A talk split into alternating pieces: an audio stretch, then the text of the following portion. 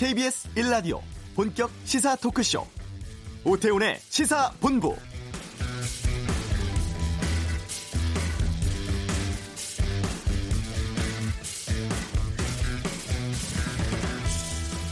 강남 유흥업소 버닝썬에서 시작한 폭행, 마약, 탈세, 성범죄가 일파만파 커지고 있습니다. 이제까지 수사에서 일부 연예인, 부유층의 일탈에 대해서 많은 분들이 분노하고 있는데요. 오늘 이낙연 국무총리가 이런 말을 냈습니다. 경찰의 유착 의혹은 아직 분명히 드러나지 않았다. 사법 처리된 전직 경찰만의 비호로 이처럼 거대한 비리가 계속될 수 있었을까 하는 합리적 의심에 수사 결과가 응답해야 한다면서 철저한 수사 지시했습니다. 이번 사건뿐 아니죠. 배우 고 장자연 씨 성접대 의혹, 김학의 전 법무부 차관 성접대 의혹 등도 현재 진행 중에 있습니다. 이번만큼은 한 점 의혹 남지 않도록 철저한 조사 있어야겠습니다. 오태훈의 시사본부 이번 버닝썬 사건으로 연관된 프랜차이즈 점주들이 최근 오너 리스크에 직면해 있는데요. 잠시 후 이슈에서 짚어보겠습니다. 전국 현안 두고 펼치는 전직 의원들의 빅매치 각설하고 강대강 대치 중인 국회 상황, 또 선거개혁 관련 패스트트랙 등에 대한 날카롭고 다양한 의견 듣겠습니다. 고 장자연 씨 사건 상황 노변의 시사법정에서 살펴보겠습니다. KBS 라디오 오태훈의 시사본부 지금 시작합니다.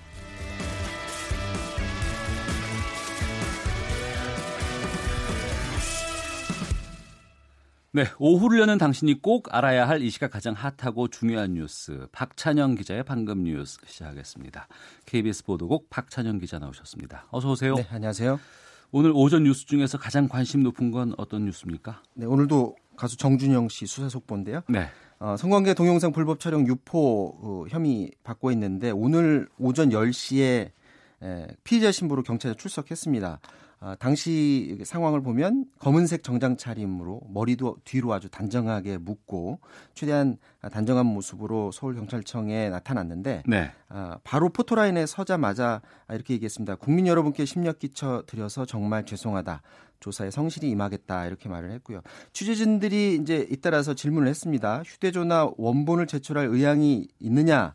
라고 물으니까 오늘 조사 받으면서 뭐 하도록 하겠다 하면서 말꼬리를 흐렸었고 또 네. 범행 당시 약물 사용했느냐 등등 질문에 에, 조사에 성실히 임하겠다. 라는 최대한 말을 아껴서 어, 말을 하고 바로 어, 들어갔습니다. 네.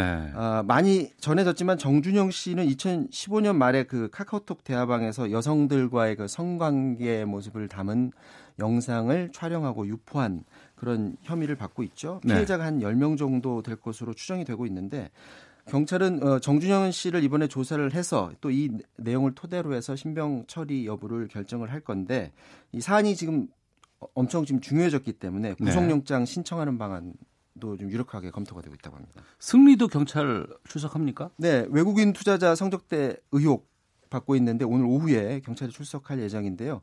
2015년에 그때 당시 함께 설립을 준비하던 투자업체 유리홀딩스 대표 그리고 강남 유명 클럽 버닝썬에서 일했던 김모 씨 등과 아, 나눈 카톡 대화 내용을 바탕으로 해서 지금 성매매 알선 혐의를 수사를 하고 있는데 네. 어, 유리홀딩스 대표도 오늘 경찰에 출석한다고 하고요. 음. 어, 경, 정준영과 그리고 승리 과연 어, 어떤 수사 결과가 나올지가 관심입니다. 이제 둘 다 또 구속으로 될지 아니면 네. 둘 중에 한 명이 구속이 될지 그 관심이 많은데요. 어, 수사 결과는 조만간에 에, 나올 수 있을 것 같습니다. 네. 그 경찰청장이 카톡 내에서 언급돼서 논란되고 있는데 경찰과의 유착 의혹 수사는 지금 어떻게 돼가고 있어요? 네, 그 빅뱅 승리 그리고 정준영 씨가 그 같이 카카오톡에서 그 대화하는 과정에서 경찰청장으로 의심되는 경찰총장이라는 말이 언급이 됐습니다. 네. 그래서 이게 먼저 보도가 되고 이후에 어제 서둘러서 민감용 어, 경찰청장이 기자 간담회를 열었는데 어, 이들과 경찰이 연루가 된 게 있는지 철저히 수사하겠다라는 입장을 밝혔고요. 어, 아까도 말씀드렸지만 경찰총장이라고 잘못 표기가 돼 있는데 이건 아마 제대로 모르고 이제 총장이라고 얘기한 것 같고요. 네. 다만 이제 구체적인 내용이 여기가 없다 보니까 이 부분이 어, 내용이 구체적인 어떤 대화가 오갔는지 사실이 어떤 건지에 대해서는 내사를 진행하고 있다. 아, 이렇게 밝히고 있습니다. 수사국 관계자를 저희 KBS 기자들이 취재를 해봤는데 당시에 네. 카톡방에 있는 내용 전후를 살펴보면 네. 옆에 업소가 어, 해당 업소의 내부 사진을 찍고 했다. 그래서 경찰총장이 그런 부분에 대해서 봐준다라는 내용이 있었다고 하고요. 음. 여기서 말하는 경찰청장이 과연 누군가가 지금 관심인데 네. 카톡을 할 당시 그러니까 2016년 재임했을 때 그때 당시 경찰청장은 바로 강신명 전 경찰청장입니다. 카톡방에는 음주운전 관련 보도 무마한 정황도 들어있는 것으로 전해졌고요. 민 청장은 경찰 최고위층까지 연루돼 있다는 어, 유착 비리 의혹에 대해서 경찰의 모든 역량을 총동원해서 철저히 수사하고 감찰해 나가겠다라고 밝혔고요. 네. 이와 별도로 대검찰청에서 조금 전에 소식이 들어왔는데 네. 권익위가 또 이 정준영 승리 사건 관련해서 또 수사를 의뢰했다고 하는데 예. 이 부분과 관련해서 이 사건을 서울중앙지검에 배당했다고 합니다. 아, 그건 검찰 쪽에서 네, 그렇습니다. 아, 그렇군요. 이게 경찰청장까지 연루됐다면은 엄청나게 파장이 커지는 거 아니에요? 그렇죠. 아까 그 앞부분에도 설명하셨 지만 네. 이낙연 총리까지 나서서 음. 지금 이 문제를 지금 중요하게 다뤄야 된다고 지금 언급을 했는데 지금이 이제 굉장히 중요한 분수령이 될 것 같습니다. 네. 어제 그제까지만 하더라도 이제 정준영 씨 사건으로 인해서 이게 연예인의 불법 동영상 유포 이쪽으로 음. 관심이 올라가는 것 아니냐 했는데 지금 경찰청장까지 언급이 되면서 네. 이제 경찰의 고위급까지 과연 수사가 확대될 수 있을지 지금 분수령이 될 것 같습니다. 네. 다른 소식은 어떤 게 있습니까? 네, 그 가습기 살균제 관련 수사 소식인데 아 저희 KBS가 네. 어제 그 단독으로 보도한 내용입니다. SK 케미칼이 가습기 살균제 가습기 메이트라는 게 있는데 이 제품을 생산한 SK 케미칼이 제품의 유해성 여부를 실험한 보고서가 없어졌다라고 그동안 저희 KBS에 주장을 해 왔었습니다. 그러니까 네. 이게 당시에 가습기 살균제 문제가 한참 떠올랐을 때가 2013년인데 그때 당시에 저희가 KBS가 그 SK 케미칼 측에 유해성 측정 자료가 있으면 좀 내놔라. 그걸 음. 요청을 했었었거든요. 근데 예. 처음에는 개발 당시 실험 자료를 모두 갖고 있다라고 얘기를 하다가 저희가 취재를 계속 들어가니까 갑자기 자료가 없어졌다라고 그때 말을 바꿨었거든요. 그래서 예. 더 이상 취재가 이루어지지 않았었는데 어. 최근에 검찰이 95년에 작성된 SK의 가습기 살균제 실험 보고서를 찾아냈습니다. 아, 그래요? 그렇죠. 그러니까 2013년에 KBS 취재가 들어오자 SK 측이 가습기 살균제 관련 자료를 숨겼다 이렇게 음. 검찰은 보고 있고요. 또 검찰은 최초 실험 보고서도 문제가 있다 이렇게 지금 보고 있는데 제품은 94년에 출시가 됐는데 보고서가 어, 정상적이라면 출시 전에 보고서가 그럼요. 만들어져야 되겠죠. 예, 근데 예. 자료를 봤더니 그 이듬해 출시가 된 다음에 보고서가 이제 만들어졌다라는 걸 확인을 했는데 음. 그러면 유해성 검사를 제대로 하지 않은 것 아니냐라는 지금 의심을 하고 있고요. 네.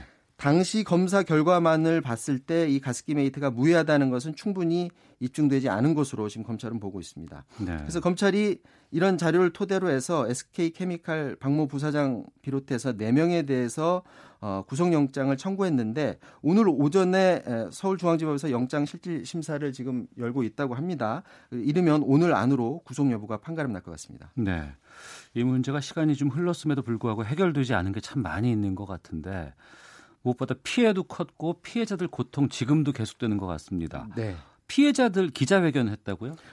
오늘 그 가습기 살균제 사건 그리고 4.16 세, 세월호 참사 특별조사회가 그 같이 오전에 그 기자회견을 했는데 이 자리에서 2018년 가습기 살균제 피해 가정 실태 조사 결과 를 공개했습니다. 그러니까 가습기 살균제를 쓰고 피해를 본 사람들이 어떤 고통을 겪고 있는, 있는 지를 실태 조사를 처음으로 한 건데요. 네. 한국 역학회라는 곳에서 조사를 했고 무작위로 그 피해자를 추출을 해서 어, 조사를 했는데 결과를 봤더니 성인 그 가습기 피해자의 66.3%가 만성적인 울분 상태인 것으로 지금 나타났는데요. 어. 그러니까 피해를 입증하고 또 이를 어, 보상하는 과정에서 그들이 받은 모욕 그리고 음. 무관심 그리고 정부의 무책임 이런 것들이 계속 누적이 되다 보니까 이것들이 어, 피해자들의 울분 상태로 어, 이어졌다 이렇게 조사 결과는 보여주고 있습니다. 알겠습니다. 이 소식까지 듣도록 하겠습니다. 방금 뉴스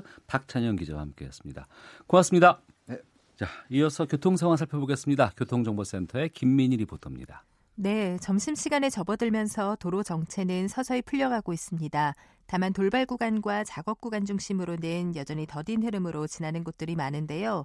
남해고속도로 부산 쪽으로 창원 2터널 부근 1차로에서는 승용차 관련 사고가 나면서 북창원 부근부터 정체입니다. 중부 내륙고속도로 창원 쪽으로 감곡에서 충주분기점 사이로는 오늘도 작업을 하고 있는데요. 1차로가 막혀 있다 보니 감곡 나들목을 지나면서부터 차량대 속도 많이 떨어져 있습니다. 경부고속도로 서울 방면 신갈분기점 부근에서도 사고가 났는데요. 5차로를 막고 처리 작업을 하고 있기 때문에 주의해서 지나셔야겠습니다. 더 가서 서울요금소 광장부 6차로에는 고장난 차가 서 있습니다. 반대 부산 쪽으로도 한남부터 서초 사이와 다시 신갈분기점에서 수원 사이로 정체고요. 이후 신탄진 일대로는 작업 여파받아 더디게 지납니다. 더 가서 비룡분기점 부근에서도 사고가 나면서 3차로를 막고 처리 작업을 하고 있습니다. KBS 교통정보센터였습니다.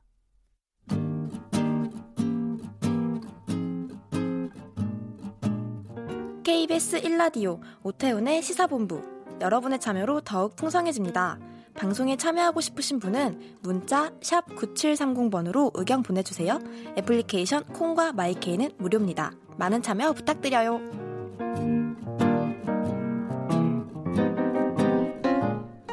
네, 클럽 버닝썬을 운영하던 가수 승리의 범죄 의혹 불거지면서 또 승리 씨가 이사로 있던 프랜차이즈의 가맹 점주들이 불똥을 맡고 있다고 합니다. 아, 가맹점 운영하고 있는 사장님 한 분 먼저 연결해서 좀 말씀을 좀 듣도록 하겠습니다. 아, 나와 계시죠? 네, 안녕하세요. 예. 먼저 이 가게는 언제부터 운영을 하셨습니까? 작년 8월 초 8월 9일부터 영업했습니다. 어, 아직 1년도 안 됐네요. 네, 이제 반년 넘었네요. 네. 예. 이번 사태로 걱정이 참 많이 있을 것 같습니다. 혹시 이번 사태 이후에 매출 같은 것에 영향이 좀 있나요?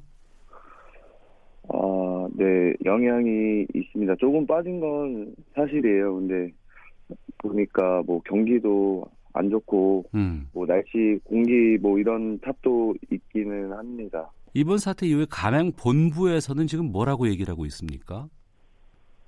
어 사실 얼마 전에 가맹 점주 회의를 했어요. 예. 네.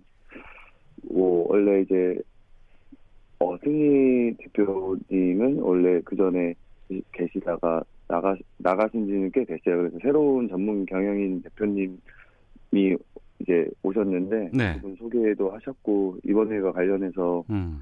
본사가 좀 적절하게 보상해줄 방법 같은 게 있는지 네. 같이 의논했고요. 손님들한테 이런 인식이 좀 영향이 좀 안 가게 할 수 있는 방법들을 같이 좀 생각을 하고 있습니다. 네. 예. 지난해 8월부터 운영했다고 하셨는데요. 네네. 처음에 이 프랜차이즈를 해야겠다라고 생각했을 때 혹시 가수 승리가 관여가 돼 있다 이런 부분들이 좀 참작이 되셨었나요? 어떻습니까? 아우리라멘 같은 경우는 큰 도움이 됐죠. 브랜드 홍보의 역할을 해주셨기 때문에 네. 사람들한테 손님분들한테 좀 빠르게 알릴 수 있는 역할을 해주셨죠. 네. 음. 아, 앞서서 가맹 점주분들끼리 회의를 하셨다고 하셨는데요. 네네. 예, 그 회의장에서 주로 어떤 의견들이 오갔습니까? 본사에서 이제 방법 보상 방법 같은 거에 대해서 이야기를 좀 나눴었는데 네. 그런 이야기에 대해서는 그런 건 자세히 말씀드릴 수는 없지만 예. 이제 이 사태가 손님분들한테 어떻게 좀 어 뭐 인지를 좀 안 좋게 되고 있는 부분을 어떻게 극복할지 이런 네. 거에 대해서 좀 이야기 나, 나눴습니다. 예. 보상이라는 부분들이 잠깐 거론됐다는 것을 말씀을 들어보니까 아무래도 이 여파 때문에 내게 피해가 올 수 있다라는 것들은 많이들 걱정을 하고 있는 분위기인가요? 네, 걱정은 하고 계신데요. 예. 뭐 사실 뭐 저희가 생각했을 때는 음. 이제 아우디 라멘이 이제 승민 씨의 여파가 있다고 하지만은 직접적인 뭐 관련도 없을 뿐더러 네. 그리고 사실 마트로 승부를 보기 위해서 굉장히 많이 노력한 브랜드라고 저는 생각을 하고 선택을 했어요. 예. 그래서 그런 부분들이 어, 손님분들한테 결국에 좋은 영향을 좀 줄수 있지 않나 이렇게 음. 긍정적으로 생각을 하고 있습니다. 네. 프랜차이즈의 이미지에 이번 버닝썬 사태라든가 이런 부분들이 영향을 끼치지 않고 계속해서 운영을 했으면 좋겠다라는 그런 의견으로 이해를 해도 되겠습니까? 네, 지금 사실 영향이 아예 없다고 말씀드리는 거는 아니고요. 예. 영향이 있긴 하지만은 어좀 네, 잠시라고 저는 생각을 하려고 해요. 그래서 예. 네, 그, 예, 본사나 이제 다른 점주분들께서도 어. 어 이제 이거 맛이나 다른 이제 서비스로 이제 경쟁력이 있다고 생각하기 때문에 예. 네, 좋은 결과가 있지 않을까 어. 생각하고 있습니다. 예, 이 가맹점을 운영하시는 사장님 입장에서는 이런 불똥과는 관계없이 내가 열심히 일을 해서 이 매장을 계속 운영하고 싶고 또 장사가 잘 됐으면 하는 그런 마음이 큰 거 아니겠습니까? 그렇죠. 예. 네. 헌데 혹시라도 이 파장이 좀 커져서 이 불똥이 계속 튄다 그러면은 이후에는 어떻게 하실 거예요? 어, 일단은 거기까지는 사실 생각을 못했어요. 제 입장에서는. 네. 이 사건 때문에 영향을 보는 건 제 입장에서는 할 수 있는 부분들이 없잖아요. 저는 그냥 예. 열심히, 네, 손님분들한테 서비스를 해주려고 노력하는 입장인데, 음. 네, 최선을 다해서 그냥 quality 유지하고 손님분들한테 좋은 서비스 제공하려고 노력을 해야죠. 그 방법밖에는 없다고 생각을 하고 있습니다. 네, 어쩔 수 없죠. 네. 알겠습니다. 어, 가수 승리가 이사로 있던 업체 프랜차이즈의 가맹 점주 한 분 연결해서 말씀을 좀 나눠봤습니다. 이번에는 그러면은 관련 기관 연결을 해보겠습니다. 공정위 가맹거래과 이승미 과장 연결해서 아, 이러한 가맹본부 오너리스크 이 어떻게 대처해야 할지에서 좀 말씀을 좀 나눠보겠습니다. 아, 이승미 과장님 나와 계시죠? 네, 안녕하십니까. 공정거래위원회 가맹거래과장 이승미입니다. 예. 아, 우리 자영업자 가운데 이 프랜차이즈 운영하시는 분이 참 많이 계세요. 네. 이 가맹 본부의 오너가 저지른 잘못 때문에 이제 가맹점에 피해가 발생하는 일. 이번이 처음이 아닌 것으로 알고 있습니다. 2016년에 어떤 유명 피자 업체 회장이 어떤 경비원을 폭행했던 사건도 있었고요. 예. 뭐 2017년에 뭐 치킨 업체 대표가 여직원 성추행 사건이라든지 아니면 음, 또 다른 업체 대표가 또 마약 복용 사건이라든지 이런 게 이제 최근 비슷한 사례가 계속 이어져 왔었고 네. 이제 그런 게 이제 프랜차이즈 어떤 브랜드 이미지가 이제 하락하게 되고 음, 또 그걸 이뤄 이래서 이제 소비자들이 이제 뭐 불매운동 뭐 이렇게 일어나게 되면 가맹점주들이 이제 매출이 급감하고 네. 뭐 이런 피해가 그 동안에 좀 있었습니다만. 예. 매장에서 잘못한 것이 아니고 가맹 본부라든가 오너가 저지른 일 때문에 여러 가지 불이익들이 이어지는 거 아니겠습니까? 그렇죠. 예. 이럴 때 가맹 본부에 좀 책임을 물을 수 있도록 가맹 사업법 개정됐다고 들었는데 어떤 내용이 있는지 좀 알려주세요. 네, 그러니까 이런 앞에서 말씀드린 그런 사례들로 인해서 예, 이제 가맹점주들 매출이 이제 피해가 생기는 상황이 생기니까 작년 지난해 10월에 가맹사업법을 저희가 개정을 해서 예, 이런 오너, 오너 리스크로 인해서 발생한 손해에 대해서 본부의 배상 책임이 반드시 계약서에 기재하도록 음, 그 법을 개정을 했습니다. 구체적으로 말씀을 드리면 가맹 본부의 임원이 법을 위반하거나 또는 사회상규에 반하는 어떤 비윤리적인 행위로 가맹사업의 어떤 명성이나 신용을 훼손하면 네, 가맹 본부 측이 그 배상을 책임진다라는 음, 내용을 가맹 계약서에 반드시 이렇게 명시를 해서 그 명시된 계약서를 제공해 주도록 네, 그렇게 했- 개정을 했습니다. 예. 그 방향에는 저도 동의가 되는데요. 다만 앞서 저희가 인터뷰를 했던 가맹 점주 같은 경우에는 지난해 8월부터 운영을 했다고 하는데, 네. 그러니까 그 전에 계약을 하신 분들은 어떻게 되나요?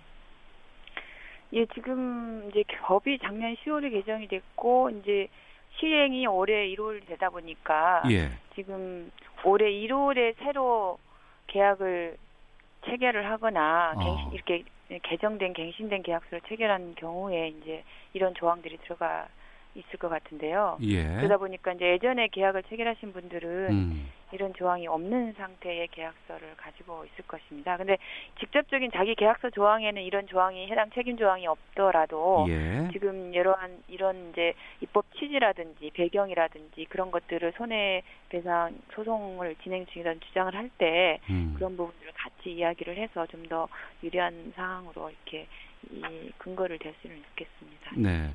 개정된 가맹 사업법에 따라서 표준 계약서가 바뀌었다고 들었습니다. 그런데 네. 또 표준 계약서로 계약을 체결하는 게 의무는 아니라면서요.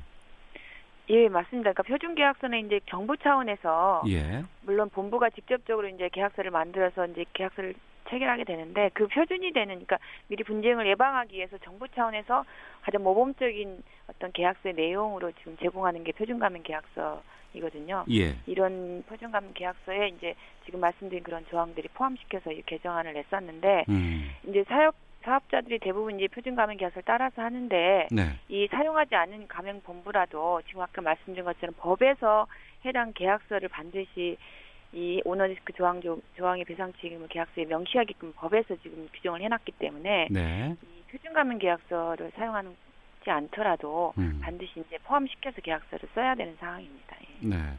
이렇게 프랜차이즈의 경우에는 집단 소송을 해서 이제 구제받는 경우가 좀 있는 것 같던데요.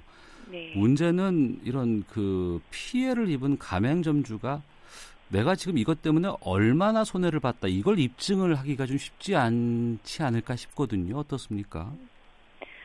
예, 어차피 이제 근데 입증의 문제로 들어가게 되면 예. 손해배상 소송을 하려고 하면은 이제 손해가 어떤 위법행위가 있었다. 이제 지금 뭐 오너리 오너에 의한 위법행위나 사회상규에 반하는 행위가 있었고 음. 그로 인해서 자기 가맹점주가 매출의 감소가 구체적으로 어느 정도 피해가 있었고 이런 가맹본부의 임원행위하고 가맹점주 피해사의 인과관계가 있다.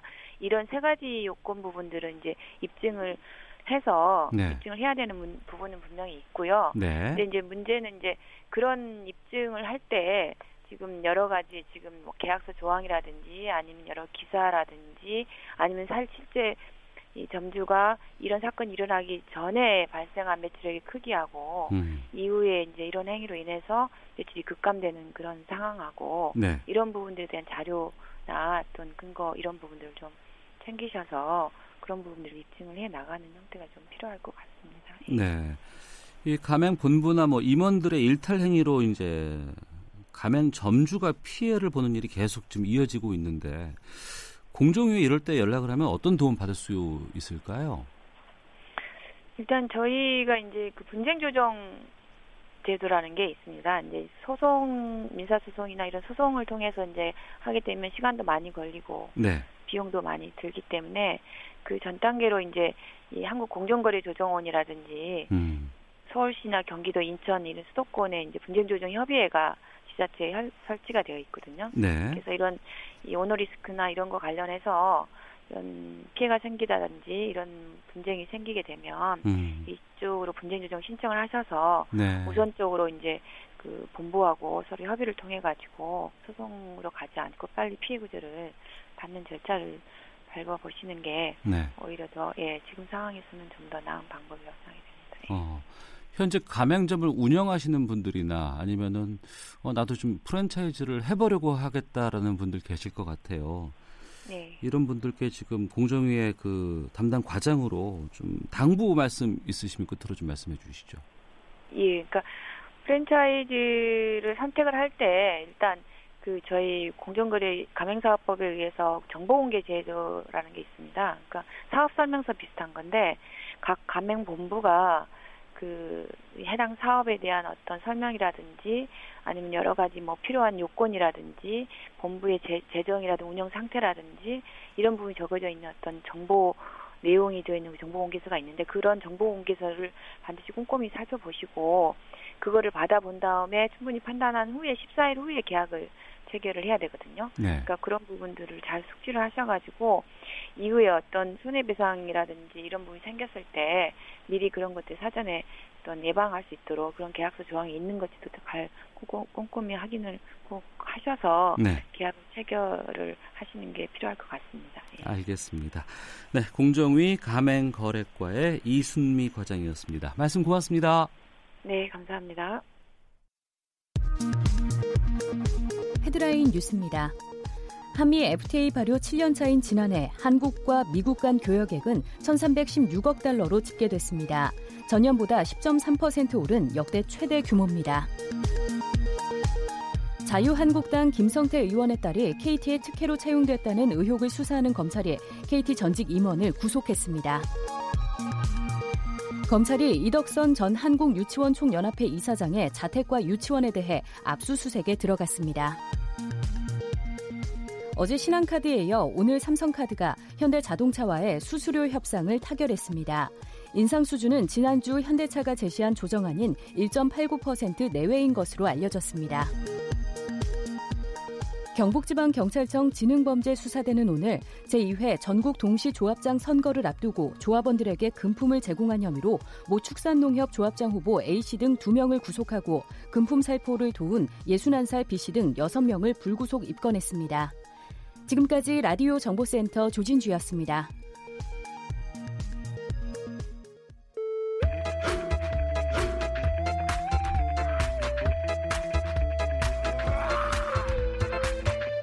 오태우래 시사 본부.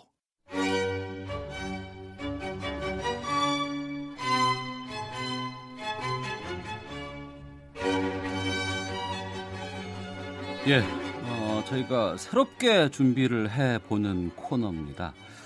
시사에다가 음악을 얹어보고자 해서 지금 계획하고 있는데요. 이름하서 목요 시음회 시사에 음악을 얹어보는 코너 이렇게 음악에 좀 시사를 접목하는 코너를 준비해봤습니다. 이 코너를 음악 평론가 김경진 씨와 함께 해보겠습니다. 어서 오세요. 네, 안녕하세요. 예. 저희가 음악 평론가들은 참 많이 접해봤는데 네. 이 시사 이슈에 대한 식견을 겸비한 음악 평론가가 김경진 씨가 유일하다고 제가 들었어요.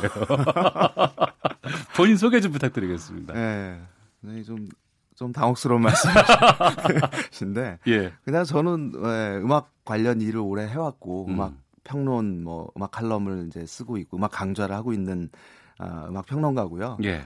어, 뭐 음반사에서 이제 오랫동안 일을 해왔지만 음. 어쨌든 저도 한 아이의 아버지로서 또 네. 지금 이 시대 대한민국을 살아가고 있는 어, 시민으로서 예, 어, 흔쾌히 받아들였습니다. 아, 그래서 이. 자리에 나와 있습니다. 네. 코너 제목 저희가 이번 주부터 목요 시음회 시사의 음악을 얹었다 이런 네. 뜻으로 준비를 했는데 어떠세요? 어, 굉장히 센스 있는 것 같아요. 아 그래요? 네. 고맙습니다. 오늘 저희가 좀 다뤄볼 주제가 이제 이 주제에 대해서 말씀을 좀 나눠보고 이 주제와 어울리는 음악들 또 의미 있는 음악들을 좀 소개를 해드리려고 합니다. 아무래도 음악이라는 것이 또 우리 생활과 관계가 돼 있고 또 당시에 시사와도 또 연관돼 있는 부분들이 또 많이 또 접목이 돼 있기 때문에요.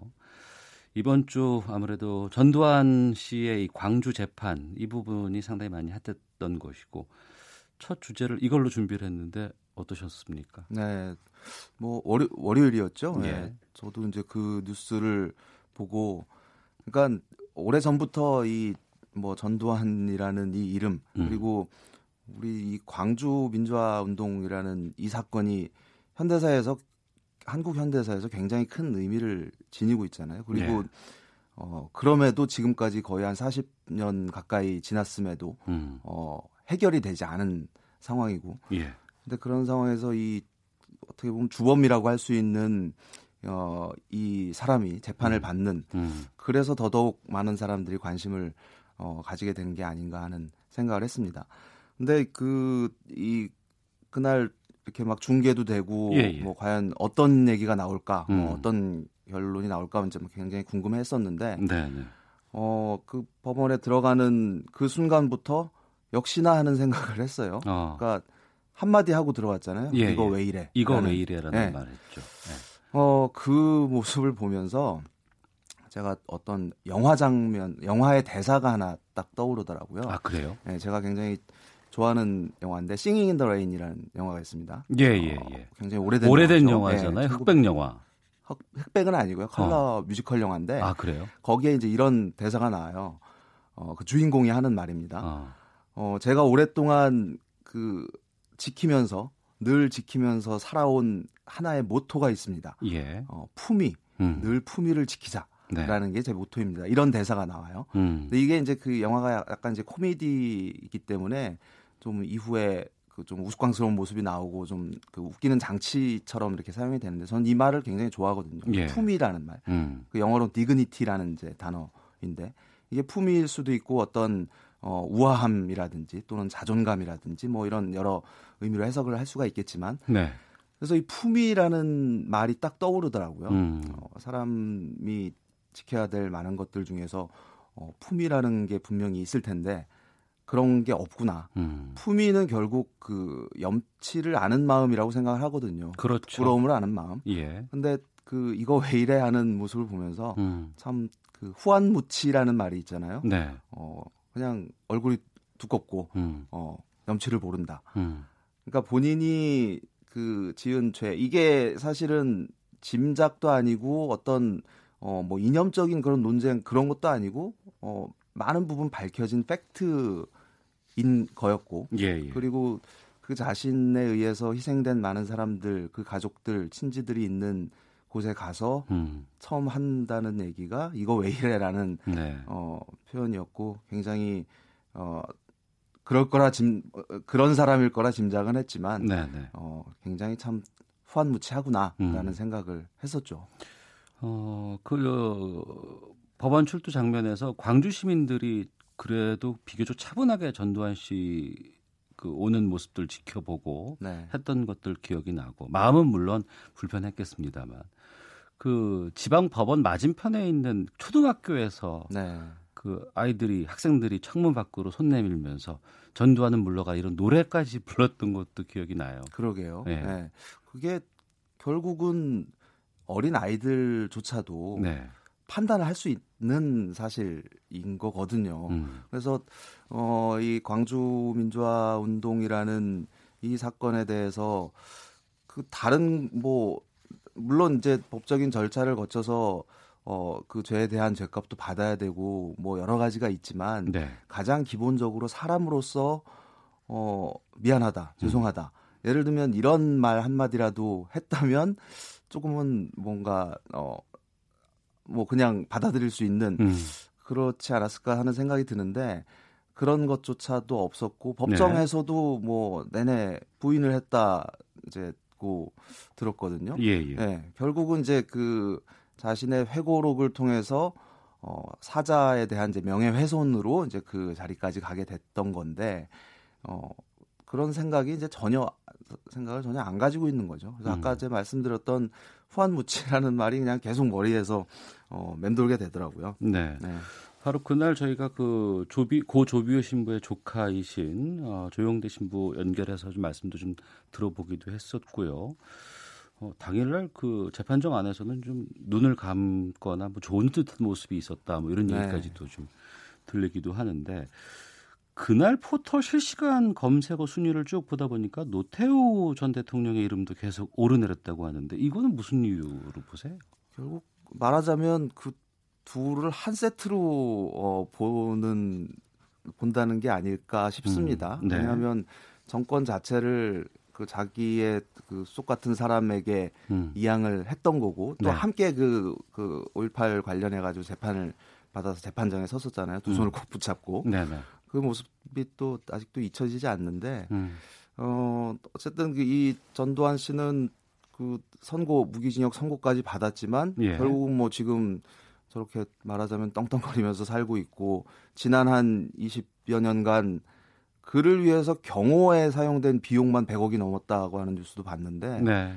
정말 참 황당하고 어이없는 일이라고 생각을 합니다. 예. 네. 네. 지난 11일 전두환 씨의 재판 출석을 계기로 어떤 곡을 소개를 해 주실까 궁금하거든요. 네. 이 뭐 직접적인 관련이 있는 곡이라기보다는 그냥 음. 어 머릿속에 딱 떠오른 곡이 하나 있었어요. 제목이 예. You 예. Know I'm No Good입니다. 누구 노래예요? 어 에이미 와인하우스라는 영국 그 여성 가수의 노래고요. 예. 이게 원래는 그 어, 사랑 사랑 노래랄까요? 그러니까 어, 한 남자에 이렇게 안착하지 못하는 여자에 음. 대한 이야기인데 예. 어, 제목 자체가 You Know I'm No Good 그래서 예. 어, 뭔가 좀 적용할 수 있을 것 같아가지고 You Know I'm No Good. 네 그렇습니다. 어. 어, 이 에이미 와인하우스는 그 27의 젊은 나이로 세상을 떠난 어, 굉장히 안타깝게 어, 세상을 떠난 아티스트죠. 네. 그 현대 그 소울 R&B 음악 어, 의 유행에 큰 영향을 줬던 그리고 정말 탁월한 가창력을 지니고 있었던 그런 음. 천재적인 뮤지션이었습니다. 네. 네. 에이미 와인하우스의 You Know I'm No Good. 그러니까 네가 좋지 못하는 것, 옳지 못하는 걸 내가 알고 있다. 뭐 그렇죠. 이런 뜻 같은데요. 네, 네. 이 음악을 오늘 소개를 해 주셨습니다. 이 노래 들으면서 저희 음악평론가 김경진 씨와는 인사를 하겠습니다. 자, 오늘 말씀 고맙습니다. 네, 고맙습니다. 야, 아 왜? 점심시간에 뭐하냐? 자야지. 야, 그러지 말고 이거 한번 들어봐. 아, 뭔데? 지금 당장 라디오를 켜봐. 나른한 오후 깨울 시사 토크쇼. 모두가 즐길 수 있고 함께하는 시간. 유쾌하고도 신나는 시사 토크쇼. 오태훈의 시사본부. 대한민국 대통령이 김정은 수석 대변인이라는 낯 뜨거운 이야기를 듣지 않게 해 주십시오. 국가 원수에 대한 모독죄입니다. 고함 지르고 얘기를 못하게 하고 이거는 정말 민주주의의 본질적인 모습이 아니라고 생각합니다. 제1야당의 원내대표 입에서 나온 발언이라 할 수가 없습니다. 태극기 집단이 써준 연설문이 아닌가. 청와대를 향한 집권 여당의 총선 1년 앞둔 과잉 충성이 빚은 참극이다. 네. 이렇게 정의하고 싶습니다. 과연 우리 국회 본회의장에서 어느 수준까지 이 발언들이 용인돼야 될까? 저는 우리 국민들이 다 판단하실 거라고 생각이 듭니다.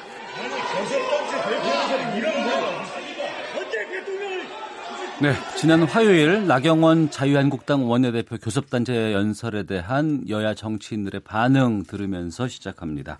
촌철살인의 명쾌한 한마디부터 속 터지는 막말까지 한 주간의 말말말로 정치권 이슈를 정리하는 시간 각설하고 더불어민주당의 최민희 전 의원, 자유한국당의 김용남 전 의원 두 분과 함께하겠습니다. 두 분 어서 오십시오. 네, 안녕하세요. 예. 자, 1, 2월 보내고 3월에야 겨우 가까스로 문을 연 국회. 이번 그 나경원 원내대표의 연설 후폭풍으로 몸살을 앓고 있습니다. 여야의 강대강 대치 이어지고 있는데 먼저 두 분께서는 이번 대표의 나경원 원내대표의 연설 그리고 민주당 항의로 연설 중단됐던 것들 어떻게 지켜보셨는지부터 좀 듣겠습니다.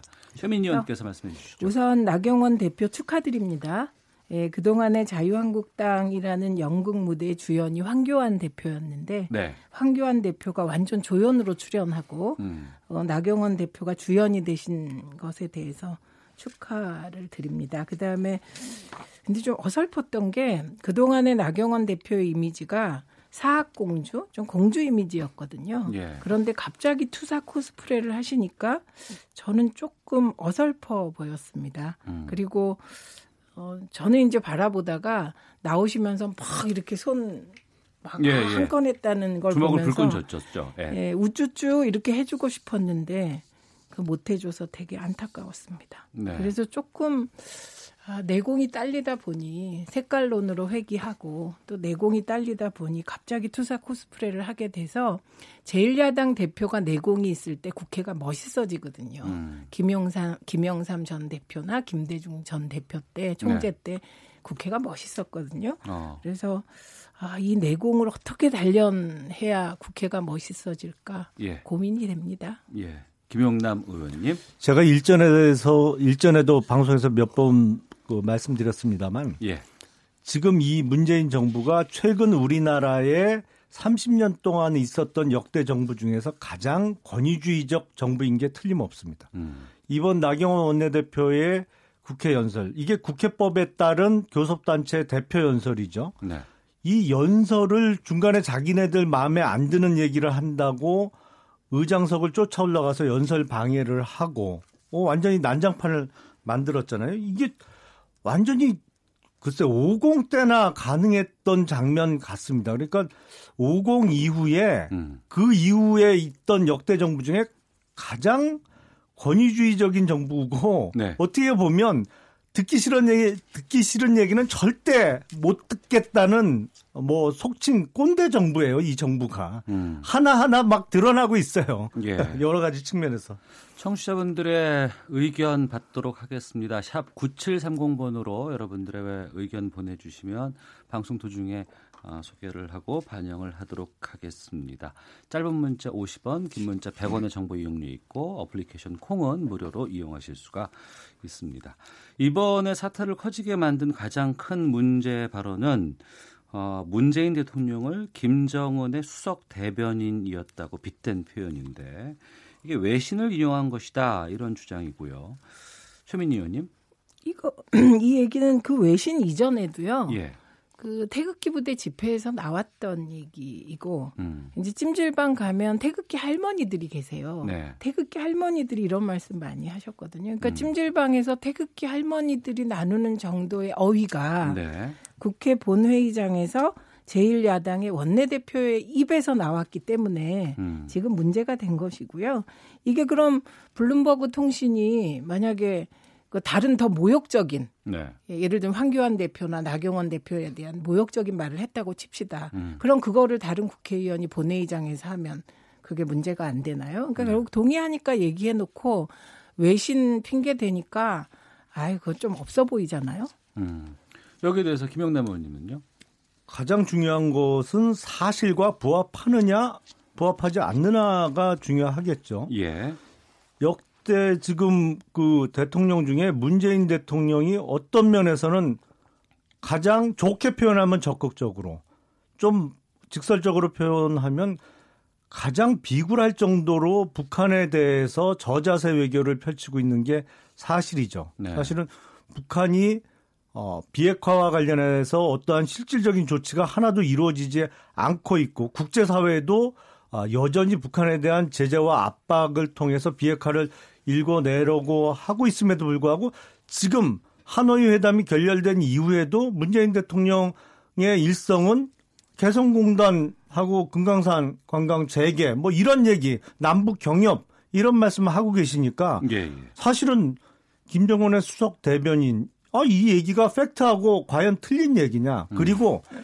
이 자리에서 제가 예. 그대로 어, 전달을 해드리면 아마 잡혀갈 것 같아, 잡혀갈 것 같아서 말씀 못 드리겠습니다만 세계 유수의 언론에서 문재인 대통령에 대한 그 어떤 평가 내지 표현은요, 이 브룸버그 통신에서 썼던 김정은의 수석 대변인보다 훨씬 음. 일종의 모욕적이고 경멸적인 표현이 많이 나오고 있어요. 네. 그게 국내 언론에 일일이 소개가 안 되고 있을 뿐이지 원내대표가 이 정도 얘기도 못 합니까, 그러면? 음. 음.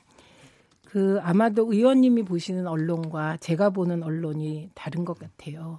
오바마가 한 라디오 인터뷰 그 인터뷰에서 그런 얘기를 했더군요. 폭스 뉴스를 보면 폭스 뉴스처럼 되는 거고 다른 언론을 보면 다른 언론을처럼 되는 거다.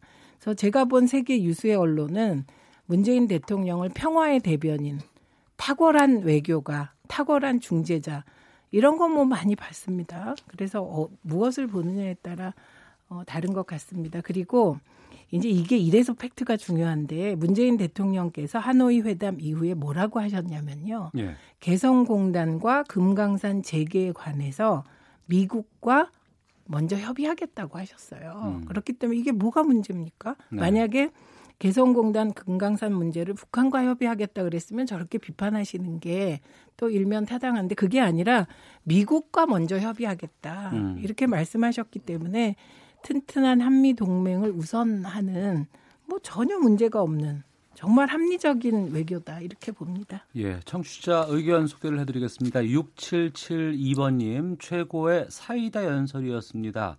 나경원 의원 화이팅. 8998님 존재감을 나타내기 위해 노력하는 모습이 애처롭습니다. 연설도 대표급이면 품위를 지켜야죠. 국민 모욕죄입니다. 1727님 나 대표님의 역대급 발언에 깜놀했습니다. 막말이라고요. 역대 국회의 대자뷰 아닌가요? 이중우님, 나경원 원내대표도 그런 표현을 사용하지 말았어야 하지만 여당과 청와대도 묵묵부답 담담하게 받았으면 이런 파행도 없었을 거고 야당도 머쓱해졌을 거고 향후 야당이 재미없어서 이런 행동은 하지 않을 건데 아쉽습니다. 김상현님, 문제 제기를 안 하시는데 연설문 내용은 미리 다 알고 있는 거잖아요. 민주당 반응도 정치적인 것인데 감정적으로만 끌고 가려고 하는 것 같아 웃깁니다라고 보내주셨습니다. 어, 여러 가지 견해에 따라서 지금 상반된 내용들이 나오고 있는데요. 그 보통 그 연설문이라는 게 사전에 배포가 되는 것으로 알고 있습니다. 그렇죠. 예. 네. 그러니까 연설문이 사전에 다 나온 것이고 우발적인 발언이 아니고 여러 가지 회의를 거쳐서 완성된 연설문이라는 거죠.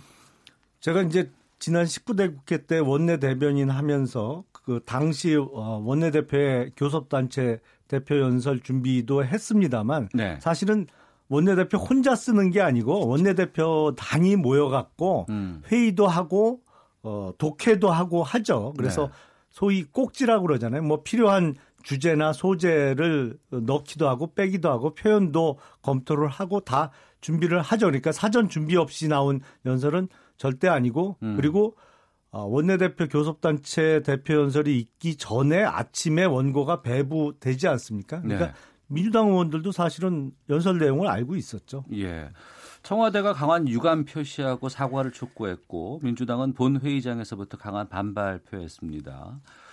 그 문희상 국회의장이 참아요, 참아요 이런 얘기를 여러 번 하셨었던 기억이 나는데 이번 대응이 오히려 나경원 원내대표를 도와줬다 이런 평가에 대해서는 최민희 의원께서는 어떻게 보세요? 웃긴다고 생각합니다. 어. 네, 그러니까 제가 아까 초, 초반에 황교안 대표가 주연이었는데 예. 그동안에 조연이었던 나 대표가 조연이 돼서 축하드린다라고 얘기를 한 것과 같은 건데요. 음. 그러니까 어, 어떤 사람이 부각될 때 무엇으로 부각되느냐가 중요한 것이죠. 네. 그러니까 마치 나경원 원내대표가 했던 말은 평소에 나경원 원내대표가 김진태 의원이었다면 저런 음. 말 하는 거 그냥 입에 착착 붙는데 이렇게 연설하는 거 다시 가만히 보시면 이게 붙어 있지 않아서 어, 김정은의 수석 대변인 얘기할 때는 수석 부대표 이렇게 말을 하다가 바꾸거든요. 그러니까 음. 자기 말이 아닌 것을 네.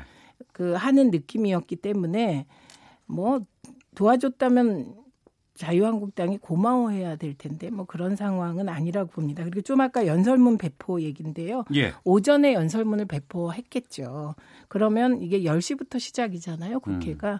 그럼 이제 그걸 봤을 겁니다. 근데 그 국회 본회의장에서 과연 그런 자극적인 말을 쓰냐 안 쓰냐는 결국 행동으로 보는 거기 때문에 네. 사전에 그 연설문을 봐서 이런 문건이 있다고 음. 여당에서 야당에게 이거 지워달라 할 수가 있습니까? 예. 예. 그리고 연설도 하지 않았는데 문제 제기할 수 있습니까? 그러니까 음. 저는 지금 언론이나 이 프레임이 음. 여당 탄압 프레임이라고 생각합니다. 예. 뭐든지 여당은 욕하고 어. 아니, 예, 무슨 만약에 말씀이세요? 아니 만약에 이런 말을 이해찬 대표가 했으면 그냥 언론들이 주구장창 막말이라고 떠들었을 텐데 음. 저는 지금 이 분위기는 이상하게 민주당은 야당일 땐 야당 탄압받고 네. 여당일 땐 또 여당 탄압받고 음. 이런 것 같습니다. 환장하겠습니다, 진짜. 지금 방송 언론 환경은 아, 야당인 자유한국당으로서는 뭐랄까요? 완전 자갈밭에서 지금 싸우고 있는 거죠. 민주당은 옥토에서 지금 잘 지내고 계신 거고. 근데 거꾸로 말씀을 하시니까 네. 더 이상 뭐 길게 드릴 말씀은 없습니다. 예. 두 분께서 말씀하시는 걸 두고도 청취자들께서 계속 말씀을 또 이어주고 계시는데요. 7301님께서는 김영남 의원님 국회에서 일어난 일을 가지고 문재인 정부가 권위주의적 정부라는 게 말이 됩니까? 9134 님께서는 최민희 의원님 찜질방 할머니들 이야기가 어때서요? 제1야당 대표가 외신에 나온 내용을 인용하여 비판 못한다면 독재 국가입니다라고 의견도 보내주고 계시고요. 5035님 대한민국 헌정사상 국회에서 대통령을 북한 비서로 폄하하는 걸 본 적이 없었습니다. 2395님 나경원 원내대표의 발언 오래간만에 야당다운 연설이었습니다. 내가 하고 싶은 말 해주었습니다라고 아, 반대되는 의견들을 많이 보내주고 계십니다. 지금 제가 아, 지금 정부가 왜 가장 30년 동안 있었던 정부 중에 권위주의적 정부라고 제가 말씀드리는지 좀 부연 설명을 해드려야 될 것 같습니다. 네. 아, 나경원 원내대표의 연설 방해 행위도 어, 그랬지만 그 연설 이후에 나온 민주당의 반응이 음. 이해찬 대표가 뭐라 그랬어요? 있지도 않는 죄지만 국가원수 모독죄에 해당한다고 했어요. 그게 아마 유신 때 만들어졌다가 오공화국이 끝나면서 없어졌던 국가 모독죄를 두고 하신 얘기 같은데 네네. 그게 그러니까 유신하고 오공 때나 통하던 얘기예요. 그리고 음.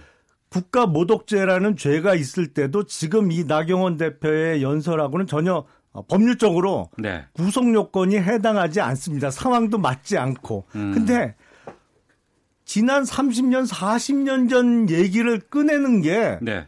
이 민주당의 핵심층 그리고 이 정권의 순회들이 사고가 완전히 유신 때하고 50대예요 지금 비슷해요.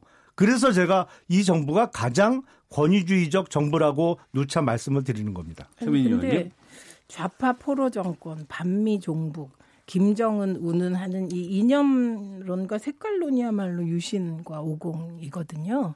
그러니까 거기에 맞춰서 이해찬 대표가 수준을 네. 좀 맞춰서 국가원수 모독이다 이렇게 얘기한 것이죠. 그러니까 아 제발 제1야당이 좀 보수의 미래, 보수의 좌표를 좀 내보이시면 안 될까요? 그러니까 그 내용이 없으니까 자꾸 이념적으로 공격하고 색깔론을 들이미는 것 같아서 저는 이 지점이 제일 안타깝습니다. 우리의 보수는 그러면 태극기 부대인가? 우리의 보수는 제1야당은 그럼 색깔론 정당인가? 이런 자괴감이 좀 들거든요. 그래서 미래지향적인 보수의 좌표를 좀 내놓으셨다면 마치 예. 2014년에 유승민 전 대표가 따뜻한 보수, 정의로운 보수 얘기할 때, 경제민주화 얘기할 때, 음. 제가 그 자리에 앉아서 깜짝 놀랐거든요. 그래서 그런 정도는 아니더라도 네. 최소한 아, 저는 이게 옛날에 박정희 대통령 코스프레 하지 마시고 유승민 전 대표 코스프레라도 해두시면 좋겠습니다. 알겠습니다. 더불어민주당의 최민희 전 의원, 자유한국당의 김용남 전 의원과 각설하고 함께하고 있는데요.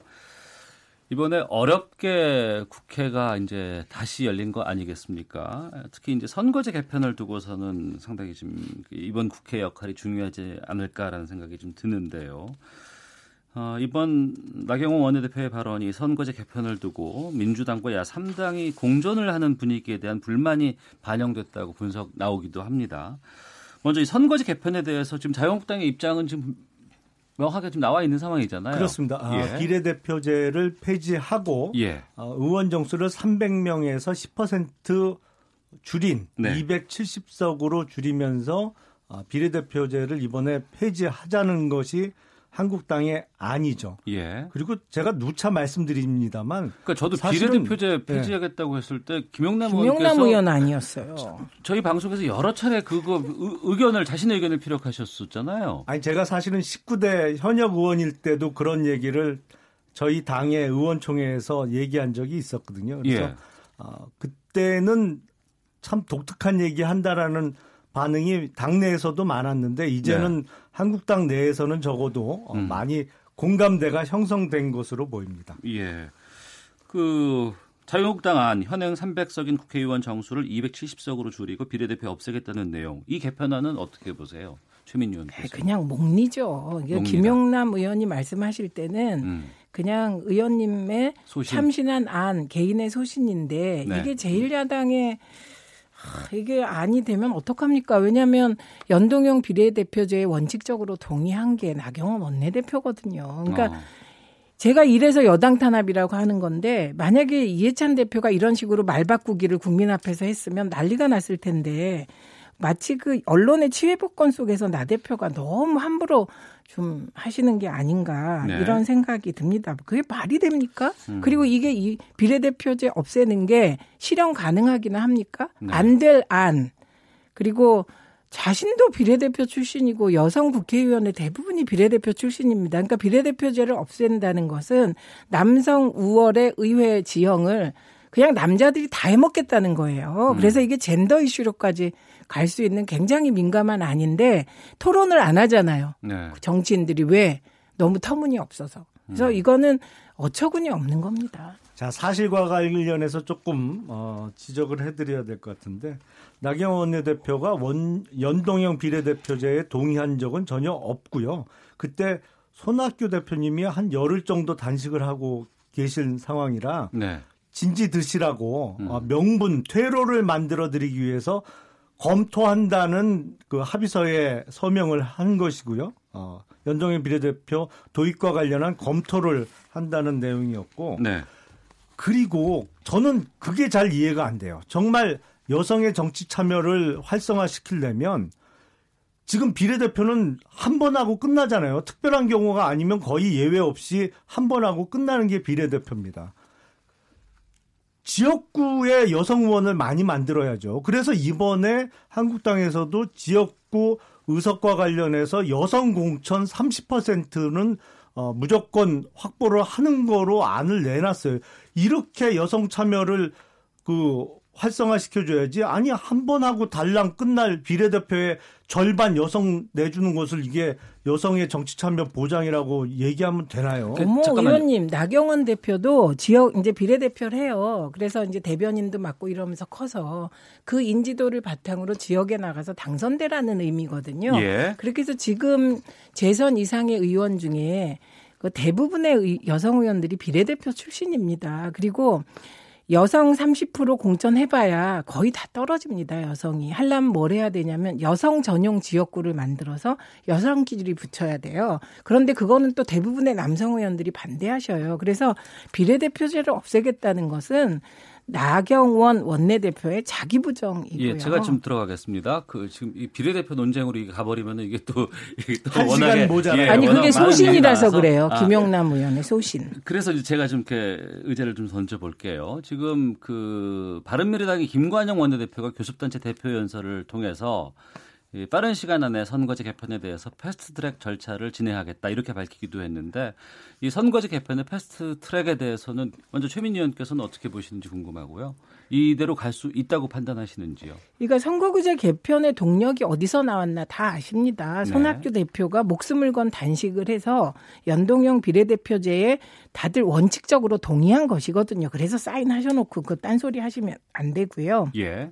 그런데 자유한국당이 그 이후에 사인은 해놓고 그 회의체에 안 들어오니까 그러니까 나머지 당이 법이 정한 테두리 안에서 패스트 트랙을 지정해서 상임위에서 5분의 3이 동의하면 음. 330일 후에 네. 이제 본회의에 상정하는 건데 그것도 시한이 내일까지입니다. 3월 15일까지 해야 된다고 그러니까 하더라고요. 내일입니다. 예, 내일. 예. 예. 내일까지 상임위에서 패스트트랙 지정이 돼야 되는 것이고요. 음. 그리고 저는 이제 여당이 내놓은 225대 75를 네. 어, 의석수가 더 늘어나지 않게 연동형의 가장 문제는 의석수가 이렇게 왔다 갔다 한다는 거거든요. 예. 그게 늘어나지 않는 선에서 합의해서 음. 이번에 좀 어떻게든 성과를 내야 되지 않겠습니까? 네. 손학규 대표의 단식이 국민들이 내 표가 사표되게 하지 말아달라는 요청에 부응한 것이기 때문에 네. 그 국민들의 뜻에 부응해서 성과를 내길 바랍니다. 음, 패스트트랙에 태우는 것에 대해서는 내일이 아마 시한인 네, 같은데 내일이. 자유한국당은 지금 패스트트랙과 관련해서 강행을 할 경우에 의원직 총 사퇴한 다음에 조기 총선을 하겠다 이런 아, 입장이 지금 나오고 있는데 이게 맞습니까? 어때요?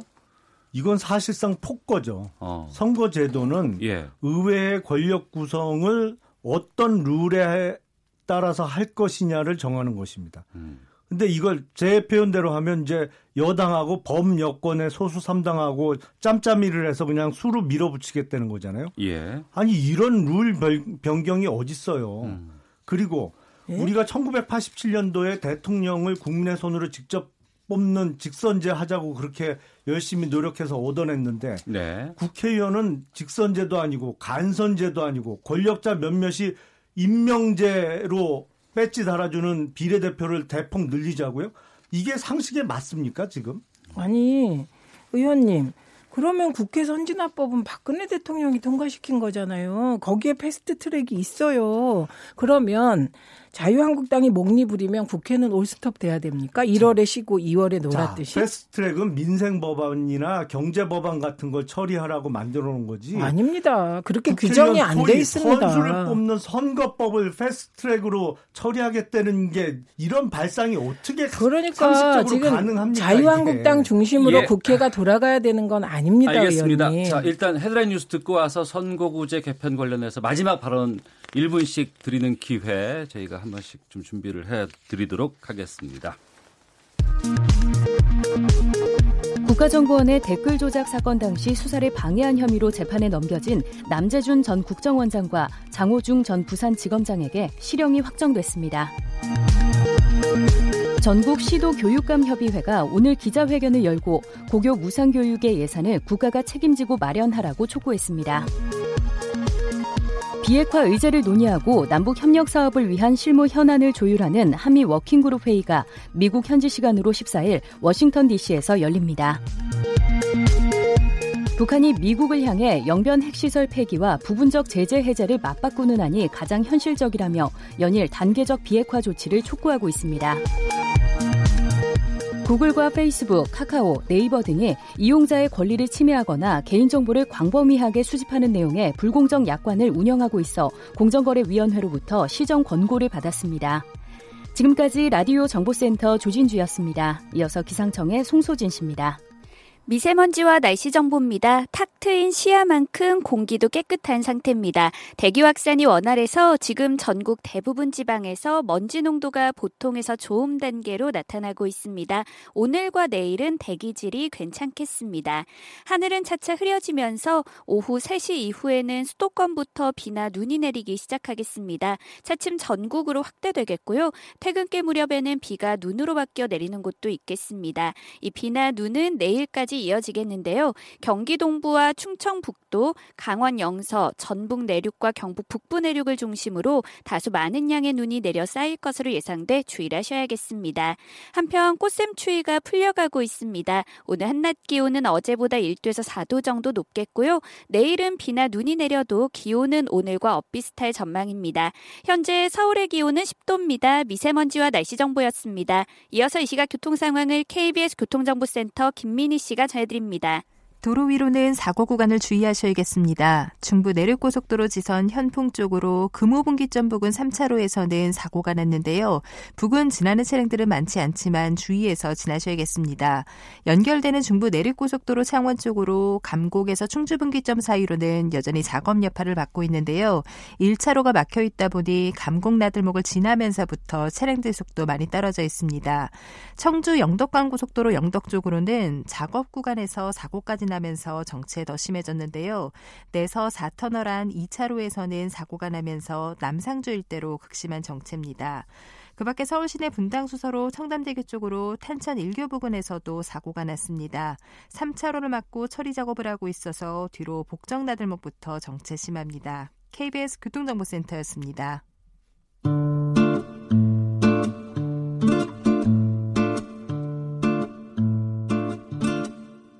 오태훈의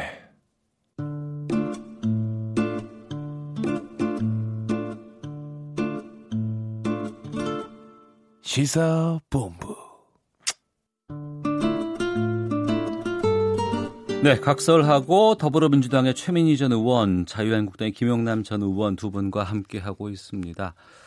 아, 선거제 개혁과 관련해서 청취자들 공히 동의하시는 부분이 있어요. 그러니까 일안 하는 국회의원 수는 줄여라 이런 반응인데요. 6235님, 국회의원 수 줄이는 것은 내가 가장 찬성하는 것입니다. 국회의원이 한 게 뭐 있나요? 그리고 프로스 땡땡님께서 300에서 270으로 줄이는 것 대찬성입니다. 0866님 비례대표제 없애는 거 맞다고 봅니다. 전문성이 없는 분들이 정당 이해관계 끼고 들어가면 국민만 손해 봅니다.라고 일 안 하는 국회의원 수 줄여라라는 반응 많이 오고 있는데요. 국민적인 정서가 그렇다고 하고 또 자유한국당이 지금 그런 쪽으로 개편안을 내시긴 했는데 근데 정말 이 안을 추진할 수 있을지에 대한 의구심도 좀 있기는 하거든요. 의원 수 줄이는 것에 동의를 정말로 하는 건지 의원들이 네. 정치 발전에는 어떻게 이게 영향을 미친다고 보시는지 김영남 의원님. 정치 발전과 관련해서 왜 흔히 얘기하는 얘기로 머리 크다고 공부 잘하는 거 아니죠. 네. 국회의원 머릿수 많다고 좋은 정치가 나오는 게 아닙니다. 음. 아, 우리 헌법에도 규정되어 있지만 국회의원 수는 200명만 되면 충분합니다. 사실 하한선이 이, 있죠. 그렇죠. 예. 하한선이 200명이죠. 200명 이상으로 한다. 이렇게 되어 있죠. 아, 사실은 가장 큰 걸림돌은 권력자들이 자기 기득권을 놓을 수 있느냐 없느냐예요. 네네. 왜냐하면 각 당의 당 대표, 뭔 소수당도 마찬가지입니다만 특히 또 청와대에 계신 분들이 사실상 그동안 비례대표 국회의원 수십 명씩을 안 쳤거든요. 음. 그러니까 이 어마어마한 권력, 기득권을 과연 놓을 수 있느냐. 근데 자유한국당은 당대표가 이제 비례대표 없애면 비례대표 추천권, 사실상의 임명권이 없어지는 거잖아요. 이거 포기하겠다는 겁니다. 사실은 눈에 그동안 안 보였지만 네. 사실상은 가장 큰 권력이었던 어떤 뭐, 어, 권력보다도 컸던 임명제 비례대표 국회의원 수십 명을 자기 손으로 뺏지 달아주던 권력을 스스로 포기하겠다는 것이죠. 저는 이게 정치 발전이라고 봅니다. 최민희 의원님. 정치 후퇴죠. 악의적 포퓰리즘 그만하시고요. 그리고 이루어지지 않습니다. 왜냐하면 정의당 같이 좋은 정당은 비례대표제가 없으면 단 한 명도 의석이 없는 겁니다. 그러면 정의당 같이 좋은 진보 정당은 어떻게 되는 겁니까? 그리고 지금 바른미래당 같은 경우, 그러니까 국민의, 국민의당 같은 경우도 그때 민주당에겐 아팠지만 호남 쪽에 적극적인 지지를 받아서 비례대표가 20명이 가까이 됐잖아요. 그래서 하나의 정당이 탄생하는 것도 국민의 뜻인 거죠. 예, 그렇기 때문에 어, 지금 자유한국당이 애초에 유정에 만든 것도 사실은 자유한국당 쪽 아닙니까? 근데 그거를 지금 와서 부정하시는 건 안 되고 줄이려면 그냥 한 100명쯤으로 줄이죠. 뭐. 근데 이건 위헌이니까 200명쯤으로 줄이는 거에 저는 찬성합니다. 알겠습니다. 아, 다음 주제로 이어가겠습니다. 인사청문회가 2주 앞으로 다가왔습니다. 아, 최근에 여러 후보자들에 대해서 뭐 이력이라든가 행적들이 논란이 되고 있는데 특히 김현철 통일부 장관 후보자의 과거 SNS 글들이 어, 논란이 되고 있다고 하는데 저희가 준비한 것 좀 듣고 계속해서 말씀 이어가겠습니다.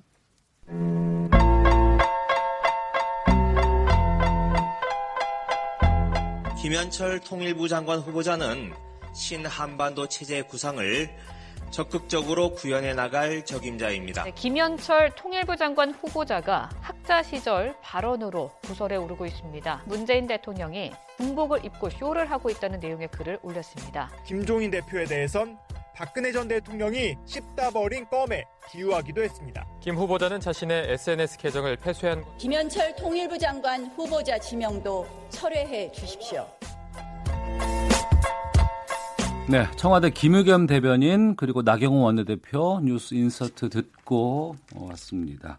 쇼하지 마라, 감염된 좀비, 박근혜가 씹다 버린 껌 등 정치인들을 골고루 비판하는 내용이 있었다고 하는데 어, 두 분께서는 어떻게 보시는지요? 먼저 최민희 의원님. 저요? 예. 저는 이분이 뭐 문재인 대통령을 향하여 군복 입고 쇼하지 마라 그랬더라고요. 예, 어, 예. 이게 이전 정부 대통령 같으면 이런 사람을 쓸 생각을 안 했을 텐데 음. 진짜 문재인 대통령은 대인배신 것 같아요. 근데 중요한 건 이분이 학자 시절에 네. 장관 될 줄 모르고 음. 소신껏 발언한 부분을 가지고 뭐라고 하겠습니까? 네. 이게 뭐 5대 인사검증 요건에 해당되지는 않잖아요. 음. 그래서 저는 이런 걸 걸러내라고 청문회가 있다고 생각합니다. 그리고 네.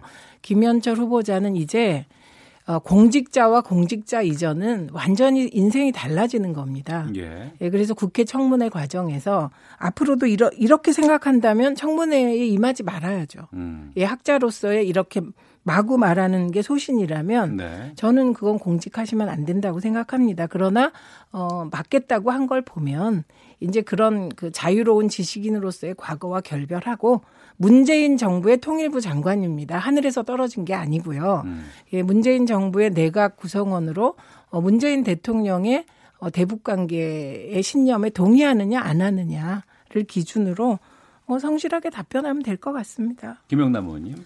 그동안 김현철 후보자가 해온 말을 듣다 보면 이게 소위 얘기하는 프로 막말러 수준을 넘어서 대한민국 통일부 장관 후보자가 했던 얘기인지 아니면 북조선 통일전선 부장 후보자가 하는 말인지 헷갈릴 정도입니다. 사실은 일단 국가 간의 문제가 아주 많습니다.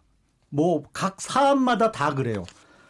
아니 지금 이 상황에서 이런 사람을 통일부 장관에 앉히겠다는 게 국민 상식에 맞는 얘기인가요? 네. 참 이해하기 어렵습니다. 음. 그러니까 그러니까 북조선 운운하시니까 의원님이 어, 또 색깔론 막말로 김현철을 비판하시는데 아, 그건 곤란하죠. 그리고 지금 이분이 한 얘기가 뭐 예를 들면 사드 배치와 관련해서 반대할 수 있는 거죠. 학자가.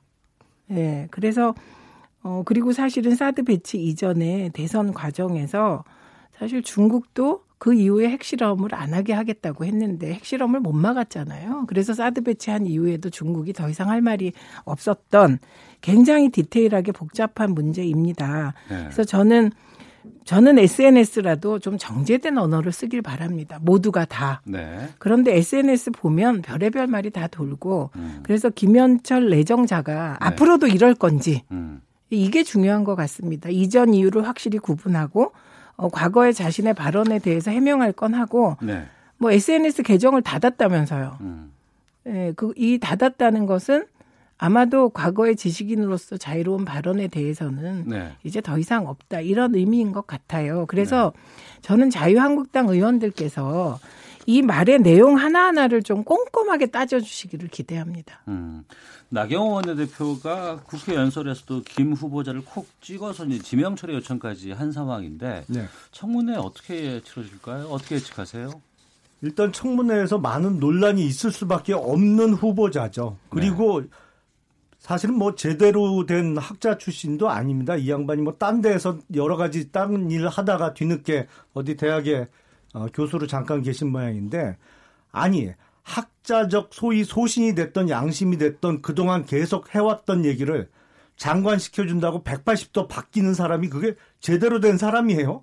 바뀌는 게 더 이상해요. 음. 그게 뭐 자리 하나 준다 그러면 여태까지 해, 해오던 얘기하고 완전히 다른 얘기를 할 수 있는 사람이 제대로 된 뭐 학자도 아닐 뿐더러 장관의 자격을 갖고 있다기 어, 있다고 보기 어렵죠. 26일 날 청문회 아주 어, 난항이 예상되는데 문제는 네.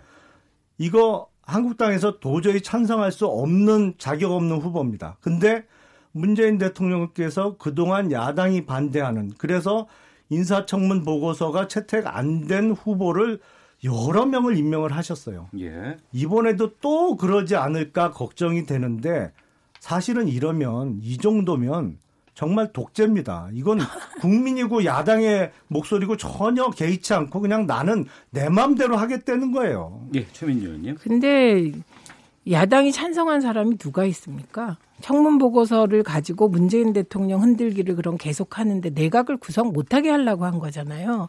그리고 김상조 공정거래위원장도 반대했는데 지금 얼마나 일을 잘하고 있습니까? 아이고, 강경화 장관도 강경화 그 생쇼가 막말입니다, 의원님. 공중파에서. 그래서, 그러니까, 반대, 반대, 반대, 반대 정당이잖아요. 그리고 나 원내대표가 누구를 지명 철회하라. 그러니까 저는 어제 나경원 원내대표 말 중에 또 깜짝 놀란 게 대북 특사를 자유한국당이 파견하겠다는데 지금 무슨 집권 야당인 줄 아시는 것 같아요. 저는 제 기억상 야당이 특사를 파견하는 거 한 번도 못 봤습니다. 그건 대통령이나 대통령 당선자가 하는 일이거든요. 예. 지지율 좀 올랐다고 너무 교만해지신 것 같습니다. 아, 임명 강행할 것 같아요. 걱정돼요. 자, 최민희 더불어민주당 전 의원, 김용남 자유한국당 전 의원과 함께 한 주간의 정치권 말말말 말, 말 들여다보는 각설하고 마치도록 하겠습니다. 두 분 말씀 고맙습니다. 고맙습니다. 감사합니다.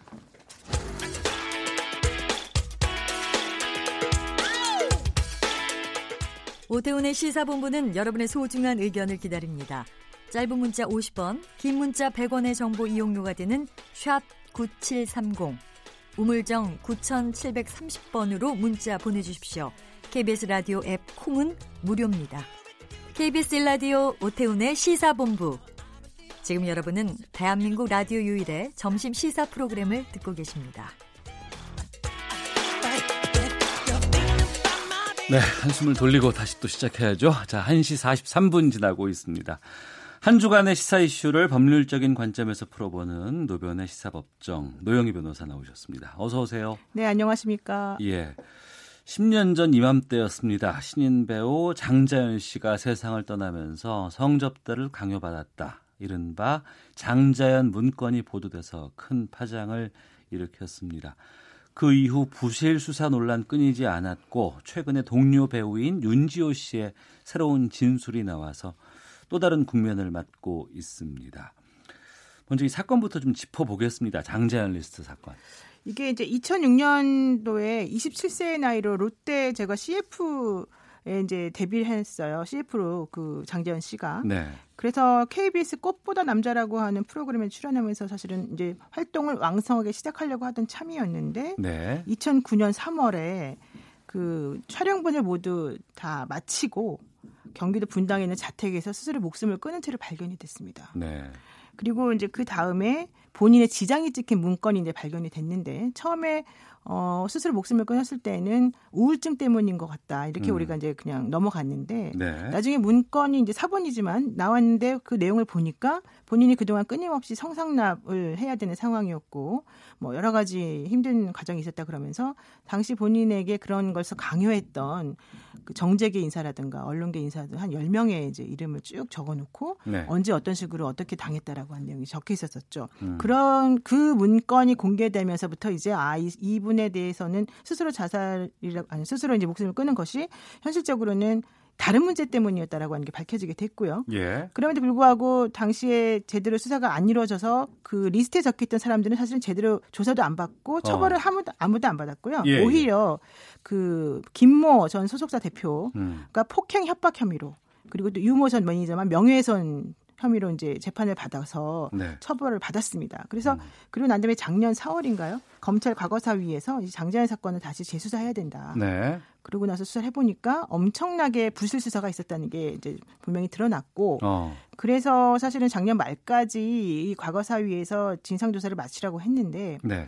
이게 사실은 제대로 되지가 않았고, 음. 그래서 이번 3월 말까지 어, 다시 이제 시안을 가지고서 정리를 하기로 돼 있습니다. 문제는 어, 지금까지 드러난 것만 가지고 보더라도 현실적으로는 어, 3월 말까지 제대로 수사가 이루어지겠느냐. 네. 그런데 이 와중에 그 당시 목격자였다는 이제 윤지호 씨가 본인이 이제 얼마나 힘들었는가를 다시 양심 고백 비슷하게 하면서 어, 다시 수면으로 불거졌습니다. 그러니까 상당히 오랜 기간이 흘렀고 그 와중에 여러 곳에서 이것이 좀 문제가 있었다, 또 있는 것 같다라는 보도들은 계속 나왔죠. 나왔었습니다만 묻혀 있던 것이 지난해부터 시작된 검찰 과거사 위원회에서 부실 수사 여부를 재조사했고 그렇죠. 상당한 의혹들이 드러난 거 아니에요? 물 위로 올라온 거 아니겠습니까? 그렇습니다. 어. 물 위로 올라왔는데 이걸 어떻게 그러면 마무리를 해야 되는데 지금 어 사실은 이제라도 될 것인가도 사실 걱정스러운 게 예. 이제 과거사위가 수사 기한이 종료가 돼요 이번 달 말에. 예, 올해 이번 달 말입니다. 네, 예. 3월 말에 그렇게 되면은 제대로 지금 뭐 밝혀낸 것도 없는데 이제 뭐 이제 시작인데 어떻게 하냐 이런 얘기 있어서 국민 청원이 사실 15만 명이 넘었어요. 네. 기한을 연장해 달라는 얘기가. 음. 그런데 그런 데다가 당시에 유일하게 장재현 씨의 그런 그 피해 사실을 목격했고 네. 목격했다는 얘기를 일관적으로 13번이나 불려가서 대답을 했다라고 하는 윤지호 씨마저도 음. 본인이 너무 피해를 많이 당했다. 그런데 이걸 좀 나를 좀 보호해달라. 네. 얘기를 해서 사실 신변보호까지 해야 된다는 또 얘기가 나오고 있는 상황이거든요. 그렇다라고 한다면은 왜 지금 이게 문제가 되느냐? 대한민국에서 제일 일로 쳐졌던 그 거대 언론사가 여기 개입돼 있다는 거 아니냐. 또 하나는 예. 현재 국회의원 얘기까지 사실 나오고 있거든요. 예, 예, 예. 그래서 이런 것들이 너무 윗선을 건드리다 보니까 결국 수사가 안 된 것이다. 음. 이런 얘기가 나와서 지금 현재 여기서 중단해 버리게 되면 또 하나 많아였고 도라미 그렇죠. 타불이다 이런 얘기 나옵니다. 그래서 예. 이게 사실은 과연 이렇게 끝내는 게 맞는 것인가? 어. 또 사실 그렇지 않고 일각에서는 어차피 공소시효 지났고 다 끝났는데 예. 이제서 무엇을 하겠습니까? 여기까지 밝혀낸 것으로 끝냅시다. 또 이런 의견들도 있어요. 그래서 음. 사실 이제 어떤 방향으로 갈지 모르겠습니다. 네. 그러니까 지금 유일한 목격자이자 장자연 씨의 후배인 그 윤지호 씨가 새로운 진술을 하면서 몇 가지 이제 밝혀진 게 있습니다. 예. 그렇죠. 첫째는 그 장재현 씨의 리스트가 담긴 그 문건이 유서가 아니다 이런 주장이 나왔어요. 그렇습니다. 그때 당시에 어, 윤지호 씨가 이제 한 어, 라디오 프로그램에 나와서 인터뷰를 하면서 어, 그게 유서라고 한다면 누가 이렇게 거기다 뭐 지장 찍고 그렇게 하겠느냐. 그리고 왜 그런 쓸데없는 내용만 쭉 적었겠느냐. 음. 어, 이것은 당시에 본인도 처음에 보았던 문건이 하나 있었었는데 네. 이 장자연 씨가 당시에 본인을 괴롭혔던 그 수많은 10명 정도 되는 사람들에게 뭔가 다 앞으로는 다시는 그런 짓을 자기에게 하지 못하게 하기 위해서 준비를 하던 문서였다. 그러니까 음. 그 얘기는 무슨 얘기냐면은 그 10명이라고 하는 사람들의 악행이나 본인에게 행했던 범죄 사실을 적어 놓고 네. 이것과 관련돼서 수사를 요청하기 위한 혹은 앞으로는 이런 것들을 하지 말아달라고 하기 위해서 공식으로 적어놓은 문서였다. 이제 이런 주장을 사실은 했습니다. 음. 그래서 과연 이게 유서냐 아니냐도 사실은 좀 문제가 되는데요. 네. 이제 사실은 어려운 것은 이건 윤지호 씨 주장이라는 거예요, 사실은. 그래서 음. 어, 윤지호 씨가 말하는 것을 액면 그대로 받아들일 수 없다는 게 또 이제 저쪽 입장이거든요. 그렇다라고 한다면은 이것이 맞는지 누구 말이 맞고 어떤 진실이 밝혀져야 되는지는 어, 수사기관이 정성 들여서 파헤쳐 봐야 되는데 네. 수사기관이 그렇게 하기 위해서는 시효가 남아 있어야 되고 음. 또 그것이 의미가 있어야 된다는 거예요. 재판까지 갈 수 있는. 네. 근데 지금 그런 게 하나도 안 되어 있는 상황이라고 한다면 음. 어차피 미대 사건도 되게 많은데 그런 것을 계속 유지한다는 것이 무슨 의미가 있나 이제 이런 반론이 있는 거죠. 네. 어제 그제 그 인터넷상에서 상당히 크게 논란이 되고 화제가 됐었던 여, 그 사진이 있어요. 네. 위에는 윤지호 씨가 어, 검찰 과거사 위에 증언하러 갔을 때 한두 명의 그냥 기자가 있는 것과 또 정준영 씨가 그 그렇죠. 공항에서 빠져나올 때 수백 명의 기자들이 몰려 있는 그 대비되는 사진이 있었는데 이번에 버닝썬 게이트를 통해서도 경, 찰 유착 의혹이 지금 일으켜지고 있는 상황인데 장자연 사건과 버닝썬 게이트가 좀 일맥상통하는 부분이 있지 않을까라는 의혹들이 많이 나오고 있거든요. 네, 바로 그렇습니다. 지금 이제 뭐 버닝썬 사건하고 장자연 씨 사건이 왜 일맥상통하냐 내용도 다 다른 건데 얘기를 들어보면 경찰과 검찰이라고 하는 그 수사기관이 예. 이 범죄 행위를 저지른 가해자들과 결탁한 것 같이 보인다는 게 사실은 핵심이거든요. 어. 그래서 예컨대 장자연 리스트 사건에서 문제가 뭐였냐면은 당시 수사를 했던 사람들이 다이어리 같은 것들을 그러니까 그 장자연 씨의 수첩 이제 다이어리가 있죠. 거기에 꼼꼼히 적어놓은 것들이 있는데 그런 것들조차 수사를 제대로 하지 않았고, 네. 그리고 장자연 씨 휴대폰 1년치 통화 내역 같은 것들 제대로 확인도 안 해놓았고, 어. 그 통화 내역에 있는 연락처라던가 메모라던가 이런 것들은 다 어디 가버렸는지 모르겠고, 네. 또 주거지를 압수수색한다 그러면서 옷장 속에 사실 숨겨놓은 것들이 많았는데 그런 것들은 확인도 안 하고 침대만 형식적으로 잠깐 훑어보더니 그냥 가버린 거다. 그리고 어, 경찰에서 검찰로 장재현 씨의 휴대전화와 관련 된 내용을 보냈다라고 주장했는데 검찰은 못 받았다 그러면서 또 서로 싸우고 있거든요. 네. 이것하고 지금 버닝썬 문제와 관련해 가지고는 버닝썬의 승리 씨라든가 뭐 정준영 씨라든가 이런 사람들이 경찰로부터 계속해서 비호를 받아왔고 음. 그래서 버닝썬이나 뭐 이런 그 강남에 있는 클럽을 중심으로 해서 벌어진 여러 가지 문제점들에 대해서 아무리 문제가 제기된다 하더라도 전부 다 무혐의 처분이 계속 나섰다라고 하는 게 그동안 그랬었죠. 그렇죠. 예. 그렇다면은 장자연 사건에서 10인의 그 리스트 쪽에 들어있는 사람들에 대해서 전혀 조사도 제대로 안 하고 음. 무혐의 처분한 것과 예. 이번에 버닝썬 사건 에서 계속 사건들이 모두 무혐의 처리가 됐던 것하고가 좀 일맥상통하는 거 아니냐. 어. 결국 수사기관이라고 하는 곳에서는 진실을 파헤쳐 주어야 되는데 피해자가 아닌 가해자 쪽에 서서 그들과 야합한 거다. 네. 이게 바로 지금 의문점을 들게끔 하는 부분인 것 같습니다. 예.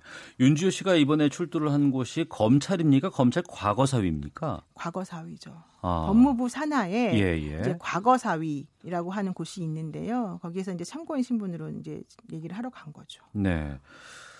진상조사단이 이달 말에 이제 최종 조사 보고서 이제 내겠다고 하는 것 같은데 이게 어떤 결과가 나올 수 있을까요? 그리고 그 결과에 따라서 재수사가 다시 들어갈 수도 있습니까?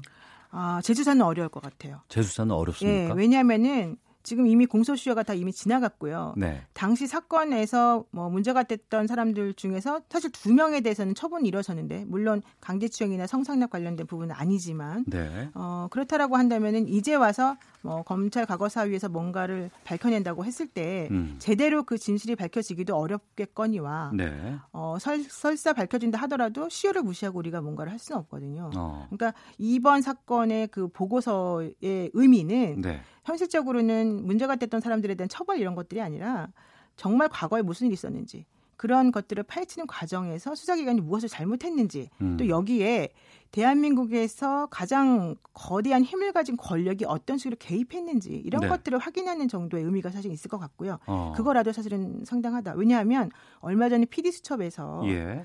그 이 문건과 관련된 이제 일가에 대해서 사실은 보도를 했습니다. 네네. 그랬더니 그쪽 일가에서 3억 원의 손해배상 청구 소송을 냈습니다. 음. 그 얘기는 어, 일방적인 주장을 가지고 사람들에게 우리들의 그 이미지를 왜곡시키고 허위사실 유포했다는 내용인데 네. 이제 3억 원이라고 하는 소송을 당하게 되면 사실은 힘들어지잖아요. 그러니까 그런 의미에서라도 이렇게 권력하고 권력이 맞붙게 맞붙게 되었을 때 이 중간에서 희생당하는 사람들이 누군가를 살펴본다면 음. 현실적으로 재수사는 어렵다 이렇게 보는 게 맞습니다. 그러니까 다 공소시효는 끝났어요. 네, 지났어요. 끝났습니다. 예. 어.